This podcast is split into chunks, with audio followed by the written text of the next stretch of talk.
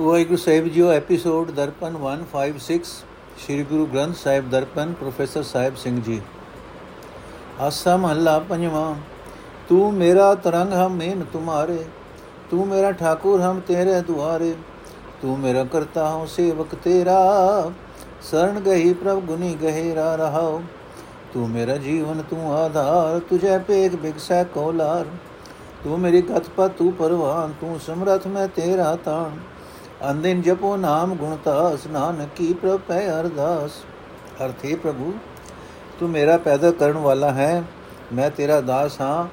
ਇਹ ਸਾਰੇ ਗੁਣਾ ਦੇ ਡੂੰਗੇ ਸਮੁੰਦਰ ਪ੍ਰਭੂ, ਮੈਂ ਤੇਰਨ ਸ਼ਰਨ ਫੜੀ ਹੈ ਰਹਾਉ। ਇਹ ਮਾਲਕ ਪ੍ਰਭੂ, ਤੂੰ ਮੇਰਾ ਦਰਿਆ ਹੈ, ਮੈਂ ਤੇਰੀ ਮੱਛੀ ਹਾਂ। ਮੱਛੀ ਵਾਂਗ ਮੈਂ ਜਿੰਨਾ ਚਿਰ ਤੇਰੇ ਵਿੱਚ ਟਿਕਿਆ ਰਹਿੰਦਾ ਹਾਂ, ਉਤਨਾ ਚਿਰ ਮੈਨੂੰ ਆਤਮਿਕ ਜੀਵਨ ਮਿਲਿਆ ਰਹਿੰਦਾ ਹੈ। हे ਪ੍ਰਭੂ ਤੂੰ ਮੇਰਾ ਮਾਲਕ ਹੈ ਮੈਂ ਤੇਰੇ ਦਰ ਤੇ ਆ ਡਿੱਗਾ ਹਾਂ हे ਪ੍ਰਭੂ ਤੂੰ ਹੀ ਮੇਰੀ ਜ਼ਿੰਦਗੀ ਦਾ ਮੂਲ ਹੈ ਤੂੰ ਹੀ ਮੇਰਾ ਆਸਰਾ ਹੈ ਤੈਨੂੰ ਵੇਖ ਕੇ ਮੇਰਾ ਹਿਰਦਾ ਇਉਂ ਖਿੜਦਾ ਹੈ ਜਿਵੇਂ ਕੌਲ ਫੁੱਲ ਸੂਰਜ ਨੂੰ ਵੇਖ ਕੇ ਖਿੜਦਾ ਹੈ हे ਪ੍ਰਭੂ ਤੂੰ ਹੀ ਮੇਰੀ ਉੱਚੀ ਆਤਮਿਕ ਅਵਸਥਾ ਤੇ ਲੋਕ ਪਰਲੋਕ ਦੀ ਇੱਜ਼ਤ ਦਾ ਰਾਖਾ ਹੈ ਜੋ ਕੁਝ ਤੂੰ ਕਰਦਾ ਹੈ ਉਹ ਮੈਂ ਖਿੜੇ ਮੱਥੇ ਮੰਨਦਾ ਹਾਂ ਤੂੰ ਹਰ ਇੱਕ ਤਾਕਤ ਦਾ ਮਾਲਕ ਹੈ ਮੈਨੂੰ ਤੇਰਾ ਹੀ ਸਹਾਰਾ ਹੈ हे ਪ੍ਰਭੂ हे ਗੁਣਾ ਦੇ ਖਜ਼ਾਨੇ, ਨਾਨਕ ਦੀ ਤੇਰੇ ਪਾਸ ਇਹ ਬੇਨਤੀ ਹੈ, ਮਿਹਰ ਕਰ, ਮੈਂ ਸਦਾ ਹਰ ਵੇਲੇ ਤੇਰਾ ਨਾਮ ਹੀ ਜਪਦਾ ਰਹਾ। ਆਸਾ ਮਹੱਲਾ ਪੰਜਵਾਂ ਰੋਮਨ ਹਾਰੇ ਝੂਠ ਕਮਾਨਾ, ਹਸ ਸੋ ਕਰਤ ਬੇਗਾਨਾ, ਕੋ ਮੁਆ ਕਾ ਕਹਿ ਘਰ ਗਾਵਨ, ਕੋ ਰੋਵੈ ਕੋ ਹਸਸ ਪਾਵਨ ਰਹਾਓ ਬਾਲ ਵਿਵਸਥਾ ਤੇ ਬਿਰਧਾਨਾ ਪਹੁੰਚਣਾ ਸਮੂਕਾ ਪਹੁੰਚਣਾ ਮੂਕਾ ਫਿਰ ਪਹੁੰਚਤਾਨਾ ਤ੍ਰੇ ਗੁਣ ਮੈਂ ਵਰਤੈ ਸੰਸਾਰ, ਨਰਕ ਸੁਰਗ ਫਿਰ ਫਿਰ ਅਵਤਾਰ। ਕਉ ਨਾਨਕ ਜੋ ਲਾਇਆ ਨਾਮ, ਸਫਲ ਜਨਮ ਤਾ ਕਾ ਪਰਵਾਨ। ਅਰਥ ਹੈ ਭਾਈ, ਜਗਤ ਵਿੱਚ ਸੁਖ ਦੁੱਖ ਦਾ ਚੱਕਰ ਚੱਲਦਾ ਹੀ ਰਹਿੰਦਾ ਹੈ। ਜਿੱਥੇ ਕੋਈ ਮਰਦਾ ਹੈ, ਉੱਥੇ ਰੋਣ ਪਿੱਟਣ ਹੋ ਰਿਹਾ ਹੈ ਤੇ ਕਿਸੇ ਦੇ ਘਰ ਵਿੱਚ ਕਿਸੇ ਖੁਸ਼ੀ ਆਦਿਕ ਦੇ ਕਾਰਨ ਗਾਉਣ ਹੋ ਰਿਹਾ ਹੈ। ਕੋਈ ਰੋਂਦਾ ਹੈ, ਕੋਈ ਹੱਸ-ਹੱਸ ਪੈਂਦਾ ਹੈ, ਰਹਾਓ। ਇਹ ਭਾਈ, ਜਿੱਥੇ ਕੋਈ ਮਰਦਾ ਹੈ ਤੇ ਉਸ ਨੂੰ ਕੋਈ ਸੰਬੰਧੀ ਰੋਂਦਾ ਹੈ, ਉਹ ਰੋਣ ਵਾਲਾ ਵੀ ਆਪਣੇ ਦੁੱਖਾਂ ਨੂੰ ਰੋਂਦਾ ਹੈ। ਤੇ ਇਸ ਤਰ੍ਹਾਂ ਝੂਠਾ ਰੋਣ ਹੀ ਰੋਂਦਾ ਹੈ। ਜਿਹੜਾ ਕੋਈ ਉਪਰਾ ਮਨੁੱਖ ਉਸ ਦੇ ਮਰਨ ਤੇ ਅਫਸੋਸ ਕਰਨ ਆਉਂਦਾ ਹੈ, ਉਹ ਹੱਸ-ਹੱਸ ਕੇ ਅਫਸੋਸ ਕਰਦਾ ਹੈ। ਬਾਲ ਉਮਰ ਤੋਂ ਲੈ ਕੇ ਬੁੱਢਾ ਹੋਣ ਤੱਕ ਮਨੁੱਖ ਅਗਾ ਅਗਾ ਆਉਣ ਵਾਲੀ ਉਮਰ ਵਿੱਚ ਸੁਖ ਦੀ ਆਸ ਧਾਰਦਾ ਹੈ, ਪਰ ਅਗਲੀ ਅਵਸਥਾ ਤੇ ਮਸਾ ਪਹੁੰਚਦਾ ਹੀ ਹੈ ਕਿ ਉੱਥੇ ਹੀ ਦੁੱਖ ਹੀ ਦੁੱਖ ਦੁੱਖ ਹੀ ਵੇਖ ਕੇ ਸੁਖ ਦੀ ਆਸ ਲਾ ਬੈਠਦਾ ਹੈ ਤੇ ਫਿਰ ਪਛਤਾਉਂਦਾ ਹੈ ਕਿ ਅਸਾਂ ਐਵੇਂ ਹੀ ਬਣਾਉਂਦਾ ਰਿਹਾ, ਕਿ ਆਸਾਂ ਐਵੇਂ ਹੀ ਬਣਾਉਂਦਾ ਰਿਹਾ। ਇਹ ਭਾਈ, ਜਗਤ ਮਾਇਆ ਦੇ ਤਿੰਨ ਗੁਣਾਂ ਦੇ ਪ੍ਰਭਾਵ ਵਿੱਚ ਹੀ ਦੌੜ ਭਜ ਕਰ ਰਿਹਾ ਹੈ ਤੇ ਮੂੜ ਮੂੜ ਕਦੇ ਨਰਕਾਂ ਦੁੱਖਾਂ ਵਿੱਚ, ਕਦੇ ਸੁਰਗ ਸੁੱਖਾਂ ਵਿੱਚ ਪੈਂਦਾ ਹੈ, ਕਦੇ ਸੁਖ ਮਾਣਦਾ ਹੈ, ਕਦੇ ਦੁੱਖ ਭੋਗਦਾ ਹੈ। ਇਹ ਨਾਨਕ, ਆਪ ਜਿਸ ਮਨੁੱਖ ਨੂੰ ਪਰਮਾਤਮਾ ਆਪਣੇ ਨਾਮ ਵਿੱਚ ਜੋੜਦਾ ਹੈ, ਉਸ ਦਾ ਮਨੁੱਖ ਜਨਮ ਕਾਮਯਾਬ ਹੋ ਜਾਂਦਾ ਹੈ। ਉਸ ਦਾ ਮਨੁੱਖਾ ਜਨਮ ਕਾਮਯਾਬ ਹੋ ਜਾਂਦਾ ਹੈ। ਪਰਮਾਤਮਾ ਦੀਆਂ ਨਜ਼ਰਾਂ ਵਿੱਚ ਕਬੂਲ ਹੋ ਜਾਂਦਾ ਹੈ। ਆਸਾ ਮਹੱਲਾ ਪੰਜਵਾਂ, ਸੋਏ ਰਹੀ ਪ੍ਰਭ ਖਬਰ ਨ ਜਾਣੀ, ਭੋਰ ਭਇਆ ਪ੍ਰਤਪਹੁਰ ਪਛਤਾਨੀ। ਪ੍ਰਿਯ ਪ੍ਰੇਮ ਸਹਿਜ ਮਨ ਆਨੰਦ ਧਰੋਰੀ, ਪ੍ਰਭ ਮਿਲ ਬੇਕੀ ਲਾਲ ਸਾਤਾ ਤੇ ਆਲਸ ਕਹਾ ਕਰੋਰੀ ਰਹਾਓ ਕਰ ਮੈਂ ਅੰਮ੍ਰਿਤ ਆਣ ਨਿਸਾਰਿਓ, ਖਿਸਰ ਗਇਓ ਭੂਮ ਪਰ ਡਾਰਿਓ। ਸਾਧ ਮੋਹ ਲਾਦੀ ਅਹੰਕਾਰੈ ਦੋਸ ਨਾਹੀ ਪ੍ਰਭ ਕਰਨੈ ਹਾਰੇ। ਸਾਧ ਸੰਗ ਮਿਟੇ ਭਰਮ ਅੰਧਾਰੇ, ਨਾਨਕ ਮੇਲੀ ਸਿਰਜਣ ਹਾਰੇ। ਅਰਥੇ ਸਖੀ, ਪਿਆਰੇ ਪ੍ਰਭੂ ਦੇ ਪ੍ਰੇਮ ਦੀ ਬਰਕਤ ਨਾਲ ਆਤਮਕ ਅਡੋਲਤਾ ਵਿੱਚ ਟਿਕ ਕੇ ਮੈਂ ਆਪਣੇ ਮਨ ਵਿੱਚ ਉਸ ਦੇ ਦਰਸ਼ਨ ਦੀ ਤਾਂਗ ਦਾ ਆਨੰਦ ਟਿਕਾਈ ਰੱਖਦੀ ਹਾਂ। हे ਸਖੀ, ਮੇਰੇ ਅੰਦਰ ਹਰ ਵੇਲੇ ਪ੍ਰਭੂ ਦੇ ਮਿਲਾਪ ਦੀ ਤਾਂਗ ਬਣੀ ਰਹਿੰਦੀ ਹੈ। ਇਸ ਵਾਸਤੇ ਉਸ ਨੂੰ ਯਾਦ ਰੱਖਣ ਵੱਲੋਂ ਮੈਂ ਕਦੇ ਵੀ ਆਲਸ ਨਹੀਂ ਕਰ ਸਕਦੀ ਰਹਾਉ हे ਸਖੀ, ਜਿਹੜੀ ਜੀਵ ਇਸਤਰੀ ਮਾਇਆ ਦੇ ਮੋਹ ਦੀ ਨੀਂਦ ਵਿੱਚ ਸੁੱਤੀ ਰਹਿੰਦੀ ਹੈ, ਆਤਮਿਕ ਜੀਵਨ ਵੱਲੋਂ ਬੇਪਰਵਾਹ ਟਿੱਕੀ ਰਹਿੰਦੀ ਹੈ, ਉਹ ਪ੍ਰਭੂ ਦੇ ਮਿਲਾਪ ਦੀ ਕਿਸੇ ਸਿੱਖਿਆ ਨੂੰ ਨਹੀਂ ਸਮਝਦੀ। ਪਰ ਜਦੋਂ ਦਿਨ ਚੜਾ ਹੁੰਦਾ ਹੈ, ਜ਼ਿੰਦਗੀ ਦੀ ਰਾਤ ਮੁੱਕ ਕੇ ਮੌਤ ਦਾ ਸਮਾਂ ਆ ਜਾਂਦਾ ਹੈ, ਤਦੋਂ ਉਹ ਪਛਤਾਉਂਦੀ ਹੈ। ਇਹ ਸਖੀ ਮਨੁੱਖਾ ਜਨਮ ਦੇ ਕੇ ਪਰਮਾਤਮਾ ਨੇ ਸਾਡੇ ਹੱਥਾਂ ਵਿੱਚ ਆਤਮਿਕ ਜੀਵਨ ਦੇਣ ਵਾਲਾ ਨਾਮ ਜਲ ਲਿਆ ਕੇ ਪਾਇਆ ਸੀ। ਸਾਨੂੰ ਨਾਮ ਅੰਮ੍ਰਿਤ ਪੀਣ ਦਾ ਮੌਕਾ ਦਿੱਤਾ ਸੀ। ਪਰ ਜਿਹੜੀ ਜੀਵ ਇਸਤਰੀ ਸਾਰੀ ਉਮਰ ਮੋਹ ਦੀ ਨੀਂਦ ਵਿੱਚ ਸੁੱਤੀ ਰਹਿੰਦੀ ਹੈ ਉਸ ਦੇ ਹੱਥਾਂ ਵਿੱਚ ਉਹ ਅੰਮ੍ਰਿਤ ਤਿਲਕ ਜਾਂਦਾ ਹੈ ਤੇ ਮਿੱਟੀ ਵਿੱਚ ਜਾ ਲੜਦਾ ਹੈ। ਇਹ ਸਕੀ ਜੀਵ ਇਸਤਰੀ ਦੀ ਇਸ ਮੰਦ ਭਾਗਤਾ ਬਾਰੇ ਸਿਰਜਣਹਾਰ ਪ੍ਰਭੂ ਨੂੰ ਕੋਈ ਦੋਸ਼ ਨਹੀਂ ਦਿੱਤਾ ਜਾ ਸਕਦਾ। ਜੀਵ ਇਸਤਰੀ ਆਪ ਹੀ ਪਦਾਰਥਾਂ ਦੇ ਸਵਾਦ ਵਿੱਚ, ਮਾਇਆ ਦੇ ਮੋਹ ਵਿੱਚ ਹੰਕਾਰ ਵਿੱਚ ਦੱਬੀ ਰਹਿੰਦੀ ਹੈ। ਇਹ ਨਾਨਕ, ਸਾਧ ਸੰਗਤ ਵਿੱਚ ਆ ਕੇ ਜਿਸ ਜਿਸ ਜੀਵ ਇਸਤਰੀ ਦੇ ਅੰਦਰੋਂ ਮਾਇਆ ਦੀ ਭਟਕਣ ਦੇ ਹਨੇਰੇ ਮਿਟ ਜਾਂਦੇ ਹਨ ਸਿਰਜਣਹਾਰ ਪ੍ਰਭੂ ਉਸ ਨੂੰ ਆਪਣੇ ਚਰਨਾਂ ਵਿੱਚ ਜੋੜ ਲੈਂਦਾ ਹੈ। ਆਸਾ ਮਹੱਲਾ ਪੰਜਵਾਂ, ਚਰਨ ਕਮਲ ਕੀ ਆਸ ਪਿਆਰੇ, ਜਮ ਕੰਕਰ ਨਸ ਗਏ ਵਿਚਾਰੇ, ਤੂੰ ਚਿਤ ਆਵੇ ਤੇਰੀ ਮਾਇਆ। ਸਿਮਰਤ ਨਾਮ ਸਗਲ ਰੋਗ ਖਇਆ। ਰਹਾਉ, ਅਨੇਕ ਦੁਖ ਦੇਵੇ ਅਵਰਾ ਕੋ ਪਹੁੰਚ ਨ ਸਕੇ ਜਨ ਤੇਰੇ ਕੋ। ਦਰਸ ਤੇਰੇ ਕੀ ਪਿਆਸ ਮਨ ਲਾਗੀ, ਸਹਿਜ ਅਨੰਦ ਬਸੈ ਬੈਰਾਗੀ ਨਾਨਕ ਕੀ ਅਰਦਾਸ ਸੁਣੀ ਜੈ ਕੇਵਲ ਨਾਮ ਹਿਰਦੈ ਮੈਂ ਦੀਜੈ। हे ਪ੍ਰਭੂ, ਜਿਸ ਮਨੁੱਖ ਉਤੇ ਤੇਰੀ ਮਿਹਰ ਹੁੰਦੀ ਹੈ, ਉਸ ਦੇ ਚਿੱਤ ਵਿੱਚ ਤੂੰ ਆ ਵਸਦਾ ਹੈ। ਤੇਰਾ ਨਾਮ ਸਿਮਰਿਆ, ਉਸ ਦੇ ਸਾਰੇ ਰੋਗ ਨਾਸ ਹੋ ਜਾਂਦੇ ਹਨ। ਰਹਾਓ हे ਪਿਆਰੇ ਪ੍ਰਭੂ ਜਿਸ ਮਨੁੱਖ ਦੇ ਹਿਰਦੇ ਵਿੱਚ ਤੇਰੇ ਸੋਹਣੇ ਚਰਣਾ ਨਾਲ ਜੁੜੇ ਰਹਿਣ ਦੀ ਆਸ ਪੈਦਾ ਹੋ ਜਾਂਦੀ ਹੈ ਜਮਦੂਤ ਵੀ ਉਸ ਉੱਤੇ ਆਪਣਾ ਜ਼ੋਰ ਨਹੀਂ ਪਾਉਂਦਾ ਵੇਖ ਕੇ ਉਸ ਪਾਸੋਂ ਦੂਰ ਭੱਜ ਜਾਂਦੇ ਹਨ हे ਪ੍ਰਭੂ ਹੋਰਨਾਂ ਨੂੰ ਤਾਂ ਇਹ ਜਮਦੂਤ ਅਨੇਕਾਂ ਕਿਸਮਾਂ ਦੇ ਦੁੱਖ ਦਿੰਦੇ ਹਨ ਪਰ ਸੇਵਕ ਦੇ ਇਹ ਨੇੜੇ ਵੀ ਨਹੀਂ ਢੁਕ ਸਕਦੇ हे ਪ੍ਰਭੂ ਜਿਸ ਮਨੁੱਖ ਦੇ ਮਨ ਵਿੱਚ ਤੇਰੇ ਦਰਸ਼ਨ ਦੀ ਤਾਂਗ ਪੈਦਾ ਹੁੰਦੀ ਹੈ ਉਹ ਮਾਇਆ ਵੱਲੋਂ ਵੈਰਾਗਵਾਨ ਹੋ ਕੇ ਆਤਮਕ ਅਡੋਲਤਾ ਦੇ ਆਨੰਦ ਵਿੱਚ ਟਿਕਿਆ ਰਹਿੰਦਾ ਹੈ। हे ਪ੍ਰਭੂ, ਆਪਣੇ ਸੇਵਕ ਨਾਨਕ ਦੀ ਵੀ ਅਰਜ਼ੋਈ ਸੁਣ। ਨਾਨਕ ਨੂੰ ਆਪਣਾ ਸਿਰਫ ਨਾਮ ਹਿਰਦੇ ਵਿੱਚ ਵਸਾਣ ਲਈ ਦੇ। ਆਸਾ ਮਹੱਲਾ ਪੰਜਵਾਂ। ਮਨ ਤ੍ਰਿਪਤਾਨੋ ਮਿਟੇ ਜੰਜਾਲ। ਪ੍ਰਭ ਆਪਣਾ ਹੋਇਆ ਕਿਰਪਾਲ। ਸੰਤ ਪ੍ਰਸਾਦ ਭਲੀ ਬਣੀ। ਜਾਂ ਕੇ ਅਗ੍ਰਹਿ ਸਭ ਕਿਛ ਹੈ ਪੂਰਨ। ਸੋ ਭੇਟਿਆ ਨਿਰਭੈ ਧਨੀ ਰਹਾਓ ਨਾਮ ਦਿੜਾਇਆ ਸਾਧ ਕਿਰਪਾਲ। ਮਿਟ ਗਈ ਭੂਖ ਮਹਾ ਬਿਕਰਾਲ, ਠਾਕੁਰ ਆਪਣੇ ਕੀਨੀ ਦਾਤ, ਜਰਨ 부ਜੀ ਮਨ ਹੋਈ ਸਾਥ ਮਿਟ ਗਈ ਭਾਲ ਮਨ ਸਹਿਜ ਸਮਾਨਾ, ਨਾਨਕ ਪਾਇਆ ਨਾਮ ਖਜ਼ਾਨਾ। ਅਰਥੇ ਭਾਈ, ਗੁਰੂ ਦੀ ਕਿਰਪਾ ਨਾਲ ਮੇਰਾ ਭਾਗ ਜਾਗ ਪਿਆ ਹੈ, ਮੈਨੂੰ ਉਹ ਮਾਲਕ ਮਿਲ ਪਿਆ ਹੈ, ਜਿਸ ਨੂੰ ਕਿਸੇ ਪਾਸੋਂ ਕੋਈ ਡਰ ਨਹੀਂ ਤੇ ਜਿਸ ਦੇ ਘਰ ਵਿੱਚ ਹਰੇਕ ਚੀਜ਼ ਅਮੁਖ ਹੈ ਰਹਾਓ हे ਭਾਈ, ਜਿਸ ਮਨੁੱਖ ਉਤੇ ਪਿਆਰਾ ਪ੍ਰਭੂ ਦਇਆਵਾਨ ਹੋ ਜਾਂਦਾ ਹੈ ਉਸ ਦਾ ਮਨ ਮਾਇਆ ਦੀ ਤ੍ਰਿਸ਼ਨਾ ਵੱਲੋਂ ਰੱਜ ਜਾਂਦਾ ਹੈ। ਉਸ ਦੇ ਮਾਇਆ ਦੇ ਮੋਹ ਦੇ ਸਾਰੇ ਬੰਧਨ ਟੁੱਟ ਜਾਂਦੇ ਹਨ। ਇਹ ਭਾਈ ਦਇਆ ਸਰੂਪ ਗੁਰੂ ਨੇ ਜਿਸ ਮਨੁੱਖ ਦੇ ਹਿਰਦੇ ਵਿੱਚ ਨਾਮ ਪੱਕਾ ਕਰ ਦਿੱਤਾ ਉਸ ਦੇ ਅੰਦਰੋਂ ਬੜੀ ਡਰਾਉਣੀ ਮਾਇਆ ਦੀ ਭੁੱਖ ਦੂਰ ਹੋ ਗਈ। ਇਹ ਭਾਈ ਠਾਕੁਰ ਪ੍ਰਭੂ ਨੇ ਜਿਸ ਆਪਣੇ ਸੇਵਕ ਨੂੰ, ਠਾਕੁਰ ਪ੍ਰਭੂ ਨੇ ਜਿਸ ਨੂੰ ਆਪਣੇ ਸੇਵਕ ਨਾਮ ਦੀ ਦਾਤ ਬਖਸ਼ੀ ਉਸ ਦੇ ਮਨ ਵਿੱਚੋਂ ਤ੍ਰਿਸ਼ਨਾ ਦੀ ਸੜਨ ਬੁਝ ਗਈ ਉਸ ਦੇ ਮਨ ਵਿੱਚ ਠੰਡ ਪੈ ਗਈ।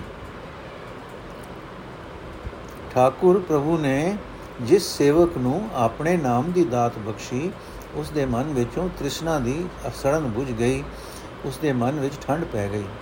हे ਨਾਨਕ, ਜਿਸ ਮਨੁੱਖ ਨੇ ਗੁਰੂ ਦੀ ਕਿਰਪਾ ਨਾਲ ਪਰਮਾਤਮਾ ਦੇ ਨਾਮ ਦਾ ਖਜ਼ਾਨਾ ਲੱਭ ਲਿਆ, ਦੁਨੀਆ ਦੇ ਖਜ਼ਾਨਿਆਂ ਵਾਸਤੇ ਉਸ ਦੀ ਢੂੰਡ ਦੂਰ ਹੋ ਗਈ।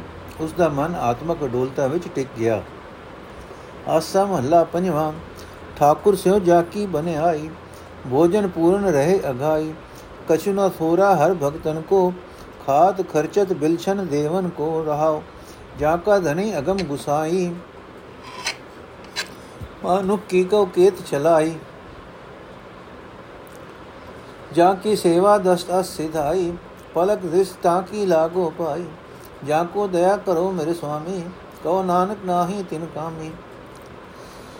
ਅਰਥ ਹੈ ਭਾਈ, ਹਰੀ ਦੇ ਭਗਤਾਂ ਪਾਸ ਇਤਨਾ ਅਮੁਕ ਨਾਮ ਖਜ਼ਾਨਾ ਹੁੰਦਾ ਹੈ ਕਿ ਭਗਤ ਜਨਾਂ ਨੂੰ ਕਿਸੇ ਚੀਜ਼ ਦੀ ਥੁੜ ਨਹੀਂ ਹੁੰਦੀ।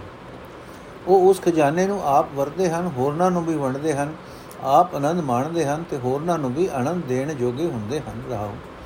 ਇਹ ਭਾਈ, ਜਿਸ ਮਨੁੱਖ ਦੀ ਪ੍ਰੀਤ ਮਾਲਕ ਪ੍ਰਭੂ ਨਾਲ ਪੱਕੀ ਬਣ ਜਾਂਦੀ ਹੈ ਅਮੁਕ ਨਾਮ ਭੋਜਨ ਦੀ ਬਰਕਤ ਨਾਲ ਉਹ ਮਾਇਆ ਦੀ ਤ੍ਰਿਸ਼ਨਾ ਵੱਲੋਂ ਸਦਾ ਰਜਿਆ ਰਹਿੰਦਾ ਹੈ ਜਗਤ ਦਾ ਖਸਮ ਅਪਹੁੰਚ ਮਾਲਕ ਜਿਸ ਮਨੁੱਖ ਦਾ ਰਾਖਾ ਬਣ ਜਾਂਦਾ ਹੈ हे ਭਾਈ ਦਸ ਕਿਸੇ ਮਨੁੱਖ ਦਾ ਉਸ ਉੱਤੇ ਕੀ ਜ਼ੋਰ ਚੜ ਸਕਦਾ ਹੈ हे ਭਾਈ ਜਿਸ ਦੀ ਸੇਵਾ ਭਗਤੀ ਕੀਤਿਆਂ ਤੇ ਜਿਸ ਦੀ ਮਿਹਰ ਦੀ ਨਿਗਾਹ ਨਾਲ 18 ਹੀ ਕਰਾਮਾਤੀ ਤਾਕਤਾਂ ਮਿਲ ਜਾਂਦੀਆਂ ਹਨ ਸਦਾ ਉਸ ਦੀ ਚਰਨੀ ਲੱਗੇ ਰਹੋ हे ਨਾਨਕ ਆਖ हे ਮੇਰੇ ਸੁਆਮੀ ਜਿਨ੍ਹਾਂ ਮਨੁੱਖਾਂ ਉੱਤੇ ਤੂੰ ਮਿਹਰ ਕਰਦਾ ਹੈ, ਉਹਨਾਂ ਨੂੰ ਕਿਸੇ ਗਲੇ ਕੋਈ ਬੁੱਝ, ਕੋਈ ਥੁੜ ਨਹੀਂ ਰਹਿੰਦੀ।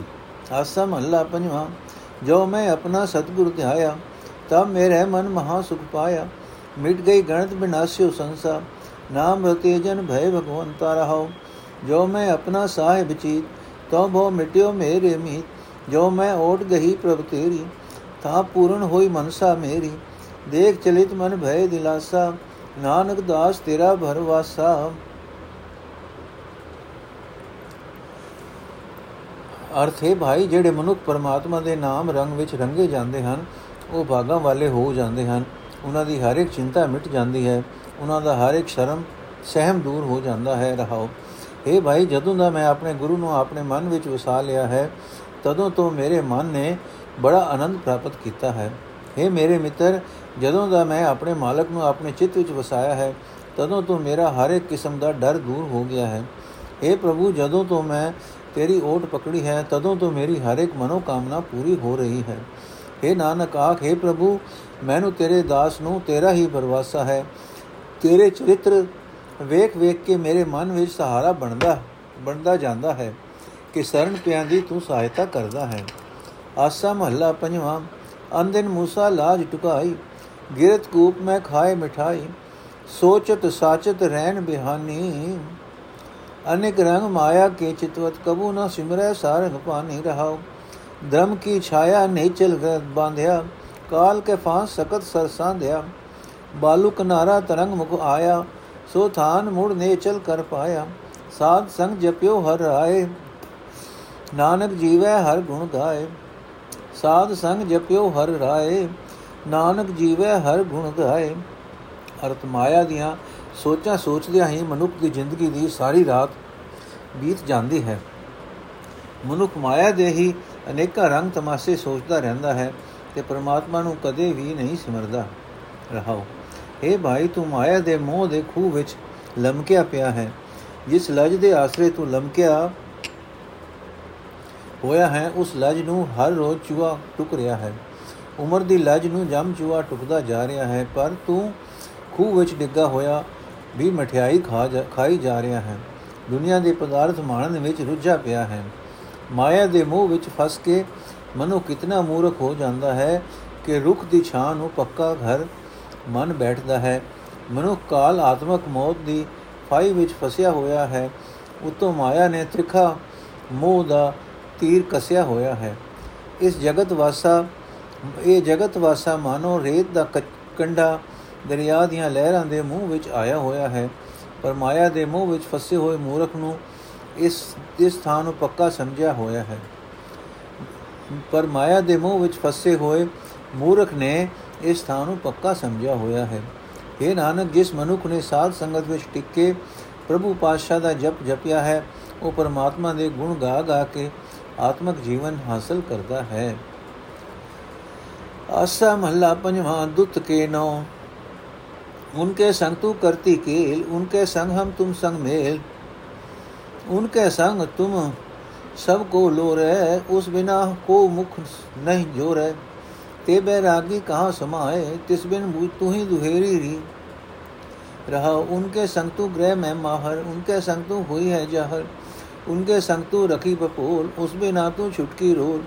उनके संग तेरा मान महत उनके संग तुम साप जगत उनके संग तेरी सब विध थाटी उस बिना तू हुई है माटी ओ बैरागी मरे न जाए हुक्मे बाधा कार कमाए जोड़ विछोड़े नानक थाप अपनी कुदरत जाने आप ਅਰਥ ਹੈ ਕਾਇਆ ਉਸ ਜੀਵਾਤਮਾ ਤੋਂ ਬਿਨਾ ਤੂੰ ਦੁਖੀ ਹੋ ਜਾਂਦੀ ਹੈ ਪਤਾ ਨਹੀਂ ਲੱਗਦਾ ਉਹ ਜੀਵਾਤਮਾ ਤੇਥੋਂ ਉਪਰਾਮ ਹੋ ਕੇ ਕਿੱਥੇ ਚਲਾ ਜਾਂਦਾ ਹੈ ਰਹਾਓ ਹੈ ਕਾਇਆ ਜੀਵਾਤਮਾ ਦੀ ਸੰਗਤ ਵਿੱਚ ਰਹਿ ਕੇ ਤੂੰ ਕਈ ਤਰ੍ਹਾਂ ਦੇ ਚੋਜ ਤੁਮਾਰੇ ਤਮਾਸ਼ੇ ਕਰਦੀ ਰਹਿੰਦੀ ਹੈ। ਸਭਨਾ ਨਾਲ ਤੇਰਾ ਮੇਲ ਮਿਲਾਪ ਬਣਿਆ ਰਹਿੰਦਾ ਹੈ। ਹਰ ਕੋਈ ਤੈਨੂੰ ਮਿਲਦਾ ਮਿਲਣਾ ਚਾਹੁੰਦਾ ਹੈ। ਪਰ ਉਸ ਜੀਵਾਤਮਾ ਦੇ ਮਿਲਾਪ ਤੋਂ ਬਿਨਾ ਤੈਨੂੰ ਕੋਈ ਮੂੰਹ ਨਹੀਂ ਲਾਂਦਾ। हे ਕਾਇਆ, ਜਿਤਨਾ ਚਿਰ ਤੂੰ ਜੀਵਾਤਮਾ ਦੇ ਨਾਲ ਸਹਿ, ਤੂੰ ਸਿਆਣੀ ਸਮਝੀ ਜਾਂਦੀ ਸੈਂ ਹਰ ਥਾਂ ਤੂੰ ਉਜਾਗਰ ਹੁੰਦੀ ਹੈ। ਤੈਨੂੰ ਪਾਲ ਪੋਸ ਕੇ ਰੱਖੀਦਾ ਹੈ। ਪਰ ਜਦੋਂ ਉਹ ਜੀਵਾਤਮਾ ਚਲਾ ਜਾਂਦਾ ਹੈ, ਤਾਂ ਤੂੰ ਛੁੱਟੜ ਹੋ ਜਾਂਦੀ ਹੈ, ਰੁੱਲ ਜਾਂਦੀ ਹੈ। ਇਹ ਕਾਇਆ, ਜੀਵਾਤਮਾ ਦੇ ਨਾਲ ਹੁੰਦਿਆਂ ਤੇਰਾ ਆਦਰ ਮਾਣ ਹੁੰਦਾ ਹੈ, ਤੈਨੂੰ ਵਡਿਆਈ ਮਿਲਦੀ ਹੈ। ਸਾਰਾ ਜਗਤ ਤੇਰਾ ਸਾਖ ਸੰਬੰਧੀ ਜਾਪਦਾ ਹੈ, ਤੇਰੀ ਹਰ ਤਰ੍ਹਾਂ ਪਾਲਣਾ ਕੀਤੀ ਜਾਂਦੀ ਹੈ। ਪਰ ਜਦੋਂ ਉਸ ਜੀਵਾਤਮਾ ਤੋਂ ਤੂੰ ਵਿਛੜ ਜਾਂਦੀ ਹੈ, ਤਦੋਂ ਤੂੰ ਮਿੱਟੀ ਵਿੱਚ ਰੁੱਲ ਜਾਂਦੀ ਹੈ। ਇਹ ਨਾਨਕ, ਆਖ, ਜੀਵਾਤਮਾ ਦੇ ਕੀ ਵਸ?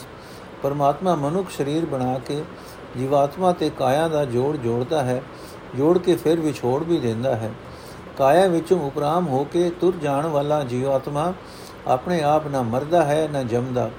ਉਸ ਤਾਂ, ਉਹ ਤਾਂ ਪਰਮਾਤਮਾ ਦੇ ਹੁਕਮ ਵਿੱਚ ਵੱਜਾ ਹੋਇਆ ਕਾਇਆ ਵਿੱਚ ਆਉਣ ਤੇ ਫਿਰ ਇਸ ਵਿੱਚੋਂ ਚਲੇ ਜਾਣ ਦੀ ਕਾਰ ਕਰਦਾ ਹੈ। ਜੀਵਾਤਮਾ ਤੇ ਕਾਇਆ ਨੂੰ ਜੋੜਨ ਵਿਛੋੜਨ ਦੀ ਆਪਣੇ ਅਜਬ ਖੇਡ ਨੂੰ ਪਰਮਾਤਮਾ ਆਪ ਹੀ ਜਾਣਦਾ ਹੈ। ਨੋਟ ਦੁੱਤ ਕੇ 9 ਇਸ ਸ਼ਬਦ ਤੋਂ ਲੈ ਕੇ ਸ਼ਬਦ ਨੰਬਰ 90 ਤੱਕ 9 ਐਸੇ ਸ਼ਬਦ ਹਨ, ਜਿਨ੍ਹਾਂ ਦੇ ਹਰ ਇੱਕ ਬੰਦ ਵਿੱਚ ਦੋ ਦੋ ਤੁਕਾਂ ਹਨ। ਆਸਾ ਮਹੱਲਾ ਪੰਜਵਾਂ, ਨਾ ਉਹ ਮਰਤਾ, ਨਾ ਹਮ ਡਰਿਆ, ਨਾ ਉਹ ਬਿਨਸੈ, ਨਾ ਹਮ ਕੜਿਆ, ਨਾ ਉਹ ਨਿਰਦਨ ਨਾ ਹਮ ਭੂਖੇ, ਨਾ ਉਸ ਦੁਖ, ਨ ਹਮਕੋ ਦੁਖੇ।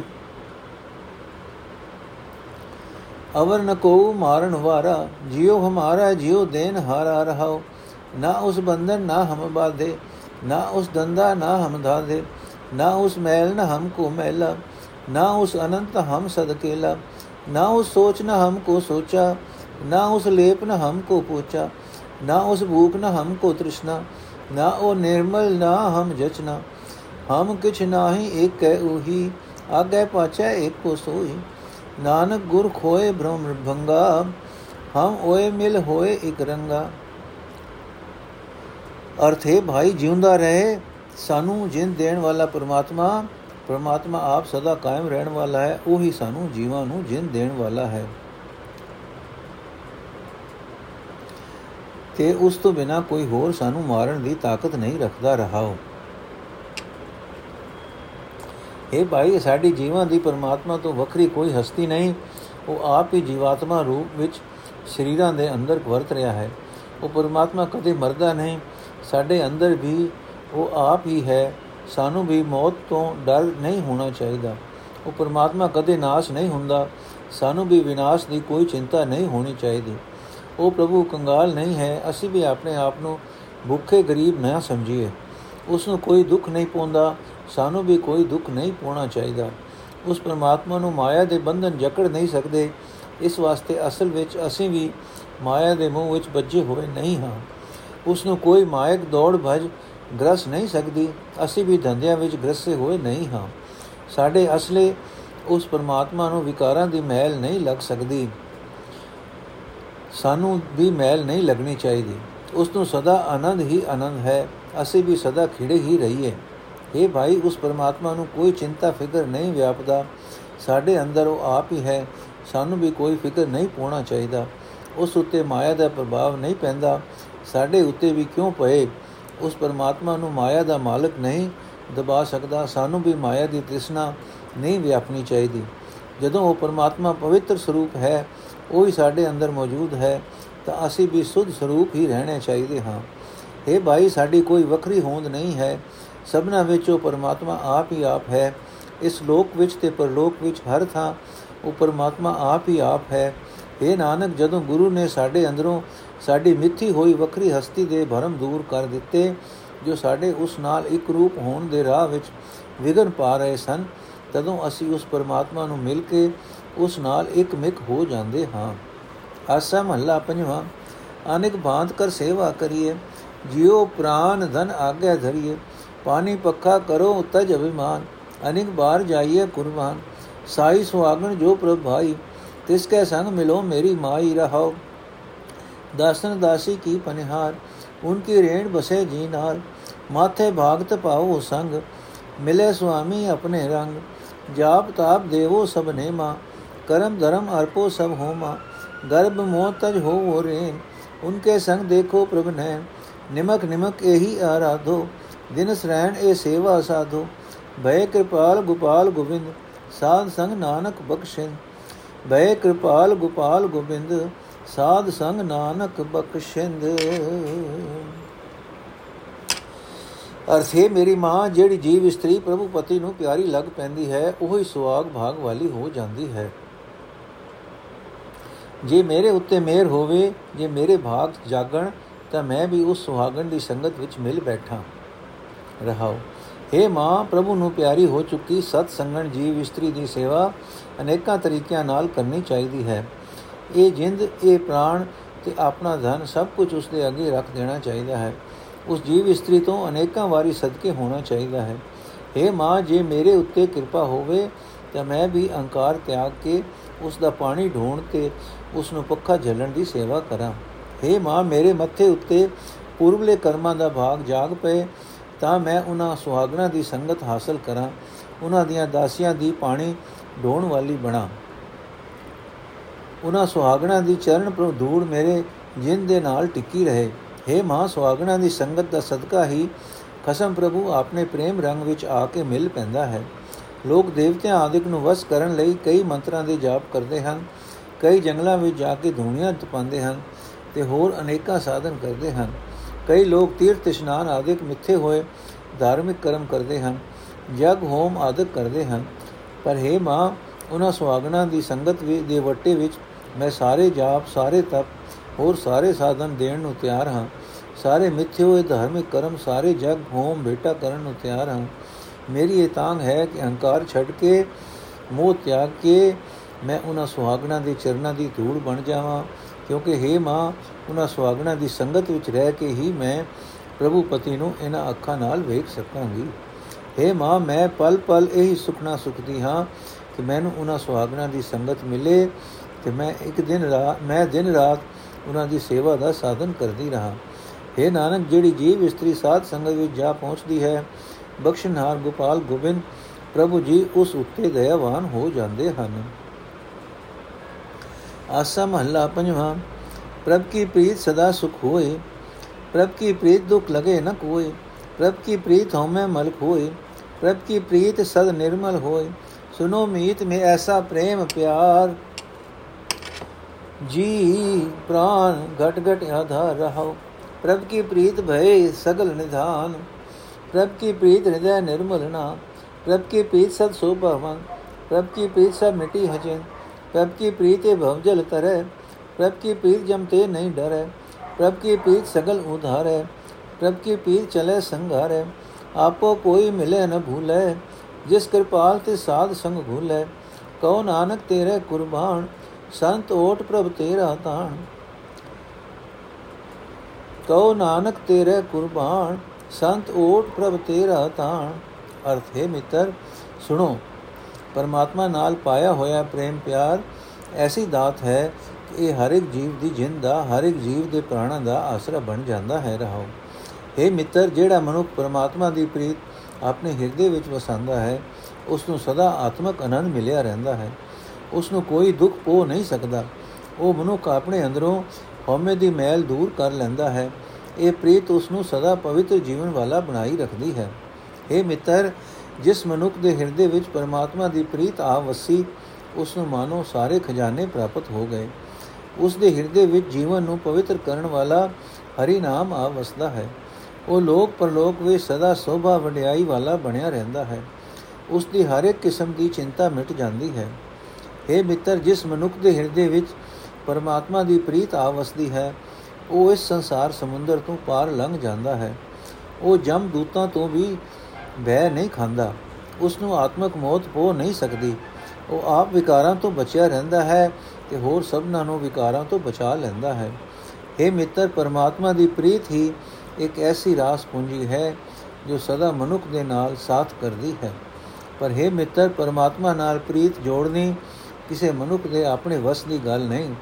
ਆਪਣੇ ਉਦਮ ਨਾਲ ਨਾ ਕੋਈ ਮਨੁੱਖ ਪਰਮਾਤਮਾ ਦੇ ਚਰਨਾਂ ਵਿੱਚ ਜੁੜਿਆ ਰਹਿ ਸਕਦਾ ਹੈ ਤੇ ਨਾ ਕੋਈ ਵਿਛੜ ਕੇ ਕੁਰਾਏ ਪੈਂਦਾ ਹੈ। ਜਿਸ ਮਨੁੱਖ ਉੱਤੇ ਪ੍ਰਭੂ ਦਇਆਵਾਨ ਹੁੰਦਾ ਹੈ, ਉਸ ਨੂੰ ਸਾਧ ਸੰਗਤ ਵਿੱਚ ਮਿਲਾਂਦਾ ਹੈ ਤੇ ਸਾਧ ਸੰਗਤ ਵਿੱਚ ਟਿਕ ਕੇ ਉਹ ਪਰਮਾਤਮਾ ਨਾਲ ਪਿਆਰ ਪਾਣਾ ਸਿੱਖ ਲੈਂਦਾ ਹੈ। हे ਨਾਨਕ ਆਖ हे ਪ੍ਰਭੂ, ਮੈਂ ਤੇਥੋਂ ਕੁਰਬਾਨ ਜਾਂਦਾ ਹਾਂ ਤੂੰ ਹੀ ਸੰਤਾਂ ਦੀ ਓਟ ਹੈ, ਤੂੰ ਹੀ ਸੰਤਾਂ ਦਾ ਤਾਣ ਥਲ ਹੈ, ਤਾਣ ਬਲ ਹੈ। ਆਸਾ ਮਹੱਲਾ ਪੰਜਵਾਂ। ਭੂਪਤ ਹੋਇ ਕੇ ਰਾਜ ਕਮਾਇਆ, ਕਰ ਕਰ ਅਨਰਤ ਵਿਹਾਜੀ ਮਾਇਆ। ਸੰਚਤ ਸੰਚਤ ਥੈਲੀ ਕੀਨੀ, ਪ੍ਰਭ ਉਸਤੇ ਡਾਰ ਅਵਰ ਕੋ ਦੀਨੀ। ਕਾਚ ਗਗਰੀਆ, ਅੰਬ ਮਜਰੀਆ, ਗਰਮ ਗਰਮ ਆਹੂੰ ਮੈਂ ਪਰਿਆ ਰਹਾਉ। ਨਿਰਭਉ ਹੋਇਓ ਭਇਆ ਨਿਹੰਗਾ, ਚੀਤ ਨ ਆਇਓ ਕਰਤ ਕਰਤਾ ਸੰਗਾ। ਲਸ਼ਕਰ ਜੋੜੇ ਕੀਆ ਸੰਬਾਹਾ ਨਿਕਸਿਆ ਫੂਕ ਤਾਂ ਹੋਏ ਗਇਓ ਸੁਆਹਾ, ਉੱਚੇ ਮੰਦਰ ਮਹਿਲ ਅਰਾਨੀ ਹਸਤ ਘੋੜੇ ਜੋੜੇ ਮਨ ਭਾਨੀ, ਵਡ ਪਰਵਾਰ ਪ੍ਰਭ ਅਰਧਿਆ, ਮੋਹ ਪਚੈ ਪਚ ਅੰਧਾ ਮੂਆ, ਜਿਨੇ ਉਪਾਹਾ ਤਿਨੇ ਬਿਨਾਹਾ, ਰੰਗ ਰਸਾ ਜੈਸੇ ਸੁਪਨਾਹ, ਸੋਈ ਮੁਕਤਾ ਜਿਸ ਰਾਜ ਮਾਲ, ਨਾਨਕ ਦਾਸ ਜਿਸ ਖਸਮ ਦਿਆਲ ਅਰਥ ਹੈ ਭਾਈ ਇਹ ਮਨੁੱਖਾ ਸਰੀਰ ਪਾਣੀ ਵਿੱਚ ਪਈ ਹੋਈ ਕੱਚੀ ਮਿੱਟੀ ਦੀ ਗਾਗਰ ਵਾਂਗ ਹੈ, ਜੋ ਹਵਾ ਨਾਲ ਉਛਲ-ਉਛਲ ਕੇ ਪਾਣੀ ਵਿੱਚ ਹੀ ਗਲ ਜਾਂਦੀ ਹੈ। ਇਸੇ ਤਰ੍ਹਾਂ ਮਨੁੱਖ ਅਹੰਕਾਰ ਕਰ ਕਰਕੇ ਉਸੇ ਸੰਸਾਰ ਸਮੁੰਦਰ ਵਿੱਚ ਹੀ ਡੁੱਬ ਜਾਂਦਾ ਹੈ, ਆਪਣਾ ਆਤਮਿਕ ਜੀਵਨ ਗਰਕ ਕਰ ਲੈਂਦਾ ਹੈ। ਰਹਾਉ ਇਹ ਭਾਈ, ਜੇ ਕਿਸੇ ਨੇ ਰਾਜਾ ਬਣ ਕੇ ਰਾਜ ਦਾ ਆਨੰਦ ਵੀ ਮਾਣ ਲਿਆ, ਲੋਕਾਂ ਉੱਤੇ ਵਧੀਕੀਆਂ ਕਰ ਕਰਕੇ ਮਾਲ ਧਨ ਵੀ ਜੋੜ ਲਿਆ ਜੋੜਦਿਆਂ ਜੋੜਦਿਆਂ ਜੇ ਉਸਨੇ ਖਜ਼ਾਨਾ ਵੀ ਬਣਾ ਲਿਆ, ਤਾਂ ਵੀ ਕੀ ਹੋਇਆ? ਪਰਮਾਤਮਾ ਨੇ ਆਖਰ ਉਸ ਪਾਸੋਂ ਖੋ ਕੇ ਕਿਸੇ ਹੋਰ ਨੂੰ ਦੇ ਦਿੱਤਾ। ਮੌਤ ਵੇਲੇ ਉਹ ਆਪਣੇ ਨਾਲ ਨਾ ਨਾ ਲੈ ਜਾ ਸਕਿਆ। ਇਹ ਭਾਈ, ਰਾਜ ਦੇ ਮਾਣ ਵਿੱਚ ਜੇ ਉਹ ਮੌਤ ਵੱਲੋਂ ਨਿਡਰ ਹੋ ਗਿਆ, ਨਿਧੜਕ ਹੋ ਗਿਆ, ਜੇ ਉਸ ਨੂੰ ਹਰ ਵੇਲੇ ਨਾਲ ਵਸਦਾ ਕਰਤਾਰ ਕਦੇ ਯਾਦ ਨਹੀਂ ਨਾ ਆਇਆ, ਜੇ ਉਸ ਨੇ ਫੌਜਾਂ ਜਮ੍ਹਾਂ ਕਰ ਕਰਕੇ ਬੜਾ ਲਸ਼ਕਰ ਬਣਾ ਲਿਆ, ਤਾਂ ਵੀ ਕੀ ਹੋਇਆ? ਜਦੋਂ ਅੰਤ ਵੇਲੇ ਉਸ ਨੂੰ, ਉਸ ਦੇ ਸਵਾਸ ਨਿਕਲ ਗਏ, ਤਾਂ ਉਸ ਦਾ ਸਰੀਰ ਮਿੱਟੀ ਹੋ ਗਿਆ। हे ਭਾਈ, ਜੇ ਉਸਨੇ ਉੱਚੇ ਮਹਿਲ ਮਾੜੀਆਂ ਰਹਿਣ ਲਈ ਮਿਲ ਗਏ, ਜੇ ਉਸ ਨੂੰ ਉੱਚੇ ਮਹਿਲ ਮਾੜੀਆਂ ਰਹਿਣ ਲਈ ਮਿਲ ਗਏ ਅਤੇ ਸੁੰਦਰ ਰਾਣੀ ਮਿਲ ਗਈ, ਜੇ ਉਸਨੇ ਹਾਥੀ ਘੋੜੇ ਵਧੀਆ ਮਨ ਚਾਂਭਾਉਂ ਦੇ ਕੱਪੜੇ ਇਕੱਠੇ ਕਰ ਲਏ, ਜੇ ਉਹ ਪੁੱਤਰਾਂ ਦੀਆਂ ਵਾਲਾ, ਵੱਡੇ ਪਰਿਵਾਰ ਵਾਲਾ ਬਣ ਗਿਆ, ਤਾਂ ਵੀ ਤਾਂ ਮਾਇਆ ਦੇ ਮੋਹ ਵਿੱਚ ਖੁਆਰ ਹੋ ਹੋ ਕੇ ਉਹ ਮਾਇਆ ਦੇ ਮੋਹ ਵਿੱਚ ਅੰਨਾ ਹੋਇਆ ਹੋਇਆ ਆਤਮਕ ਮੌਤ ਹੀ ਸਹਿੜ ਬੈਠਾ। हे ਭਾਈ, ਜਿਸ ਪਰਮਾਤਮਾ ਨੇ ਉਸ ਨੂੰ ਪੈਦਾ ਕੀਤਾ ਸੀ, ਉਸੇ ਨੇ ਉਸ ਨੂੰ ਨਾਮ ਵੀ, ਨਾਸ ਵੀ ਕਰ ਦਿੱਤਾ। ਉਸ ਨੇ ਮਾਣੇ ਹੋਏ ਰੰਗ ਤਮਾਸੇ ਤੇ ਮੋਜ ਮੈਲੇ ਸੁਪਨੇ, ਮੋਜ ਮੇਲੇ ਸੁਪਨੇ ਵਾਂਗ ਹੋ ਗਏ। हे ਦਾਸ ਨਾਨਕ, ਆਖ, ਉਹੀ ਮਨੁੱਖ ਮਾਇਆ ਦੇ ਮੋਹ ਤੋਂ ਬਚਿਆ ਰਹਿੰਦਾ ਹੈ ਤੇ ਉਸ ਦੇ ਪਾਸ ਸਦਾ ਕਾਇਮ ਰਹਿਣ ਵਾਲਾ ਰਾਜ ਤੇ ਧਨ ਹੈ, ਜਿਸ ਉੱਤੇ ਖਸਮ ਪ੍ਰਭੂ ਮਿਹਰਬਾਨ ਹੁੰਦਾ ਹੈ। ਤੇ ਜਿਸ ਨੂੰ ਆਪਣੇ ਨਾਮ ਦਾ ਖਜ਼ਾਨਾ ਬਖਸ਼ਦਾ ਹੈ। ਵਾਹਿਗੁਰੂ ਜੀ ਕਾ ਖਾਲਸਾ, ਵਾਹਿਗੁਰੂ ਜੀ ਕੀ ਫਤਿਹ। ਅੱਜ ਦਾ ਐਪੀਸੋਡ ਇੱਥੇ ਸਮਾਪਤ ਜੀ। ਅਗਲਾ ਸ਼ਬਦ ਅਸੀਂ ਕੱਲ ਪੜਾਂਗੇ ਵਾਹਿਗੁਰੂ ਜੀ ਕਾ ਖਾਲਸਾ, ਵਾਹਿਗੁਰੂ ਜੀ ਕੀ ਫਤਿਹ।